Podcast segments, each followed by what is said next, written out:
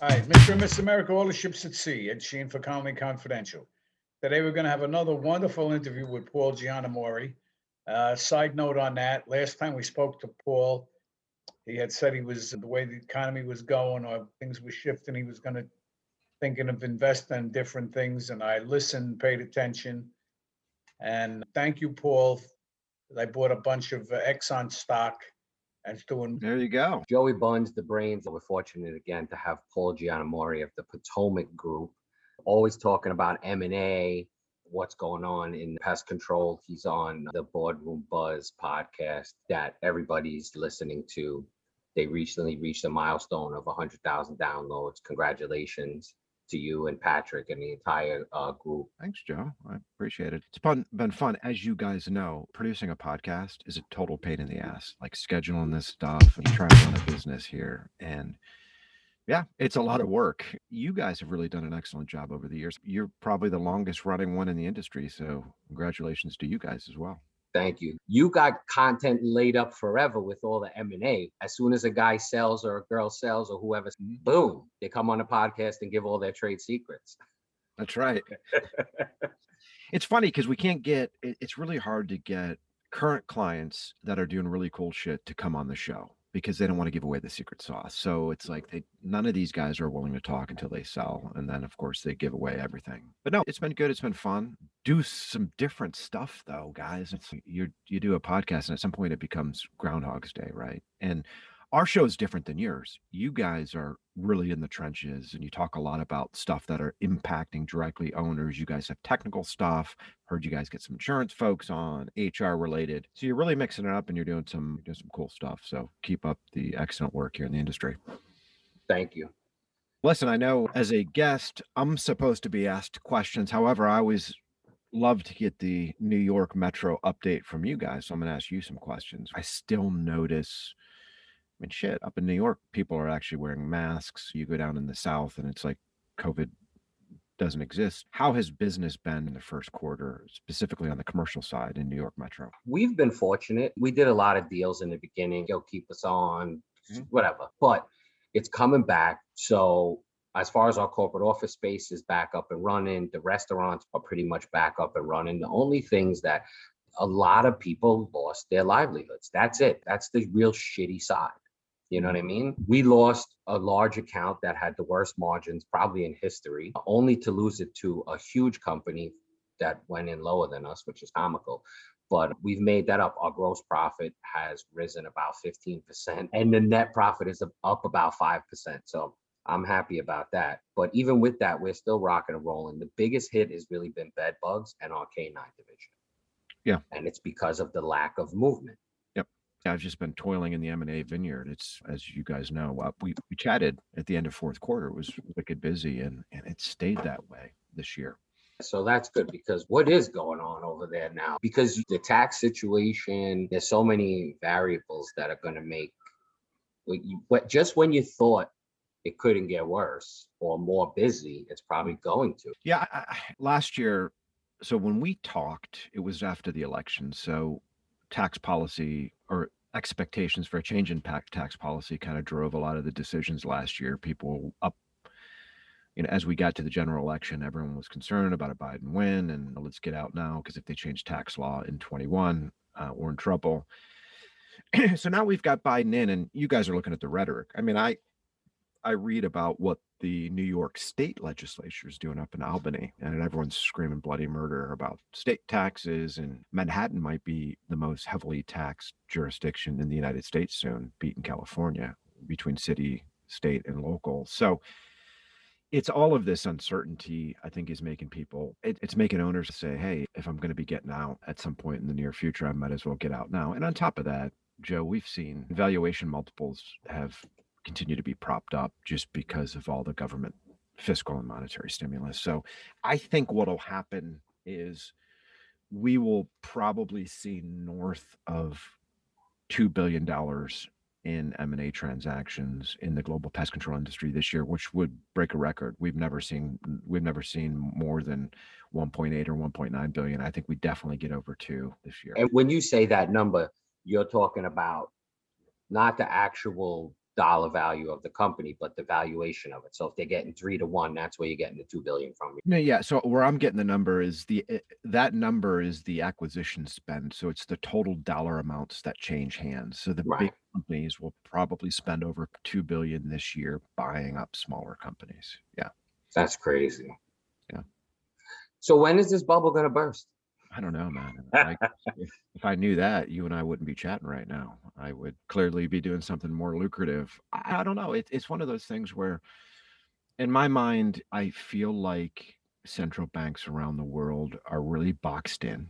They can't normalize monetary policy. And I think it comes down to they're either they're going to be forced to make the decision where if they normalize policy, they blow up the economy. If they don't normalize economy or policy, they end up kicking the problems upstairs to the sovereign level, and then it becomes a currency issue.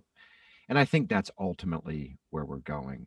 It's not 1981 or 1982. I know you, Joe, you and I were eating Play-Doh and shitting our pants back then, but Ed, you remember the late 70s and the early 80s when Volcker came in and elected, and you had the 81 82 recession. And he said there's got to be a lot of pain because we've got to purge this system and we got to get rid of this double digit inflation. And we had the deepest recession in 81 82 than we had since the Great Depression at that period of time. But they worked the inflation kinks out of the system. And as you'll recall, by 19, what was it, the 1984 general election, it was what was that quote? Morning in America. You remember that? Yeah, I do remember that. It's Morning in America. Yeah. So I, I don't know when this consolidation bubble blows up. I used to try to prognosticate. Now I just realize that you know, I, I really don't have any idea. So I just look at what's going on in the here and now. And I was never for years I was never the guy to say, "Hey, it's a seller's market. You got to get out now." Uh, I was always really just focused on monitoring the situation and trying to help our clients make the right decisions for them. As we have gotten into 21, I've gotten more and more looking at this saying, if you're close to retirement, then at some point you become an idiot for not pulling the trigger just given what's going on because we know it'll all change but everyone's situation is different and It's gotta change because it, it, true or false, these are probably hard for you to say, so I'll just say, no just say it it's over, these are, we're over evaluating these businesses four to one at some point. It's like Tesla and all these other properties. It's speculative to a certain extent because to a certain extent, aren't the buyers speculating on the potential growth of the business that they're buying and hoping that it works, which I, you probably have better documentation than me, but Terminix bought assured and how many businesses were created by that and how much did they actually lose? So what's the real? Are they overvaluating them? Uh, uh, uh, absolutely. The the implied forward return of any sort of income producing asset is directly based on what you pay for it, right? The higher the price you pay for it, the lower the forward implied returns are. So we're in a market right now where the forward, the implied returns on a pest control acquisition are are somewhere in the mid to low single digits, which is not sustainable. And so that will obviously change. And I'm a big I'm a big believer in mean reversion. You're going to have you're going to have massive dips. At, at some point, things tend to be mean reverting, and the pest control market will be mean reverting. These multiples will go back down to where they were historically, but it's going to be a very interesting next few years, given we've got an administration now that's focused on really spending a tremendous amount of a tremendous amount of money, and Yeah, and taking it out of our pockets. Absolutely. It's one of those things, Joe, where if you look back historically, when we were just talking about the early 80s, well, we had treasury bonds trading, they were yielding 7, 8, 9, 10, 11%. And the Federal Reserve cranked up the discount rate, drove up the yields on bonds to attract foreigners. And in the 80s, it was the Japanese buying the bonds. Now we just don't have foreigners buying US bonds, and it's really the central bank buying them. And so we're effectively monetizing the debt, which I think is going to turn into a very big problem. I know over the years, you and I have talked a lot about, I'm all about international diversification because I have a lot of concerns about, I have concerns about what Trump did. I have concerns about what Biden did. I, I don't trust Congress. So anyway, Yeah, and, and look, foreigners are buy real estate in the U.S. now. Why buy a fucking bond when you could buy an eighty million dollar apartment that's worth 110 in five years? That's right. That's right. We see it all the time in in in places that we service in the New York City area. The building is 85% full, but there's only 50% people living there because every unit above $10 million is a foreigner that bought it just to park money out of their country. So, what do you guys think about New York in general from a population perspective? Do you think that this whole exodus will continue out of the metro area into places like Florida, for example? No, I don't think so. I think so. It. I'm in a networking group every Thursday. It's all builders and everybody in the commercial uh, space of New York City. Mhm. And when I started with them three months ago, it wasn't. A lot of them were dying, trying. Oh, things. Wait, we hear it's coming back, but now the amount of deals being done, the amount of real estate being bought, the amount of construction RFPs and rebuilds and new builds, and uh, I think it's going to come back. I think the landscape is going to be different. I don't know if this is even possible, but there'll be more liberals in New York City. I think, I well, because I think that the mass exit is a lot of people that are concerned about their money and uh, which they should be and who can afford to get out of here and then other people see the future and what's going to happen and understand that these to a certain extent are the natural ebbs and flows of government which is that it sucks no matter when it happens and you got to ride the highs and the lows. A very interesting quote just about what biden is doing with the taxes. Somebody texted me in a group chat this is the highest tax since bush. And i was like okay. And then they kept going on a rant and i was like wow so we haven't gotten taxed this much since bush. And it wasn't bush 2 it was bush one. Mhm. so i was like okay so we had a solid whatever that is 16 20 years of less taxes and now we've only gone back to what it once was 20 years ago it's not that bad it still sucks don't get me wrong but Mhm. the, uh, so it's ebbs and flows. You got to ride it when it's good. Cause, for example, for how long cause was zero percent interest, then they went back. Economy was good. Now the economy's in the shitter again. You're back to zero percent interest for seven years. You just got to ride it, like you said. Buy when you can. Be smart with your money. So I think New York is going to be fine. I, I don't I see. think, I think you draw a comparison. I remember New York, I think it was the late seventies, was going bankrupt. And there was a guy, Rohatyn, they had to bring him in to straighten out the finances and everything. And a lot of people were bailing and it took a while, but New York came back eventually bigger and better than ever. Now they hit another bump in the road. This is more than a bump in the road, but I, I think they'll come back, but it's not going to be quick. It'll come back eventually. Yeah, New York is going to suffer from all of the deals, the long-term deals that were made during COVID, as far as real estate goes, in my opinion. So you had a ton of real estate space that was being sold for hundreds of dollars less per square foot than in the height. Yeah, And they were doing long-term deals to get the money. So that'll be part of it, but the money's still going to be there. But I, either way, do you see, Paul, anybody taking New York's crown as the financial center. yeah, the financial center of the world, if you will, aside from Switzerland, which is I, I- I think it's at some point it, it, it's going to happen. London used to be in the 19th century. London, of course, was the capital, and uh, prior to that, you had Amsterdam and Paris. Uh, So I, I- do think it, it'll happen at some point. Probably not anytime in the very near future. I think New York.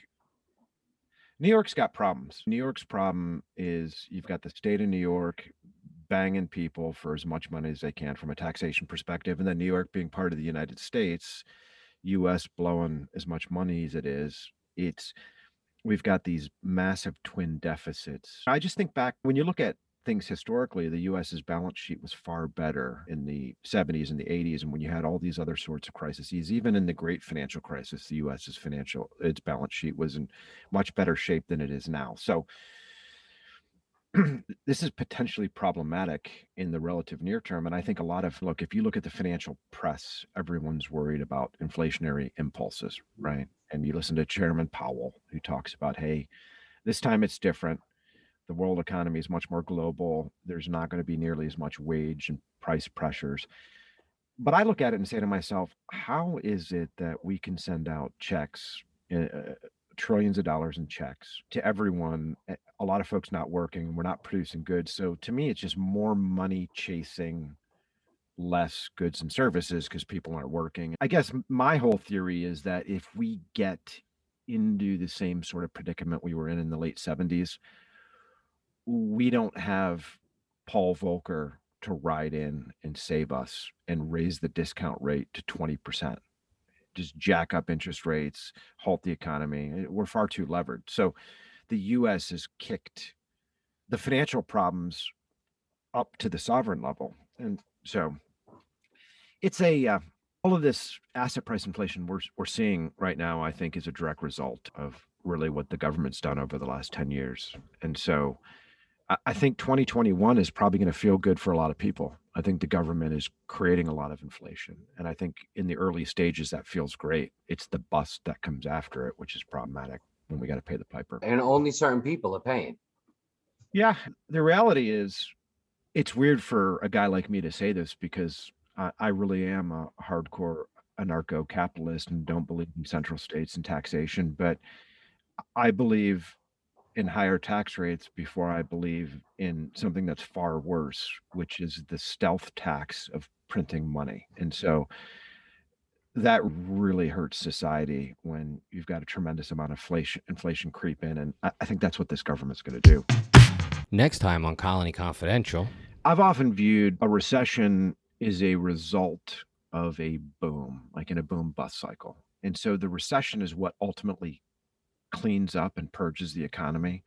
When you have business owners that make bad decisions based on the projection, or you, as an entrepreneur, what do you do? You try to allocate resources, labor and time and land and capital, and you create a business and you try to serve needs. Well, over a period of time in kind of inflationary booms entrepreneurs make a lot of mistakes and the recession purges that that cleans out crappy businesses it cleans out bad decisions it makes the economy ultimately stronger where the, the fittest survive Mr. and Miss America, all the ships at sea. Ed Sheehan for Colony Confidential. You know, I've always said training never ends. In order to be successful, you have to keep learning. In operations, there's nothing like learning on the go.